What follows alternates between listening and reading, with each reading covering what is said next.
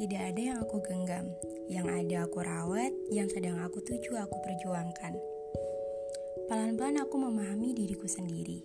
Menjadi manusia yang paham akan keinginannya jauh lebih membahagiakan.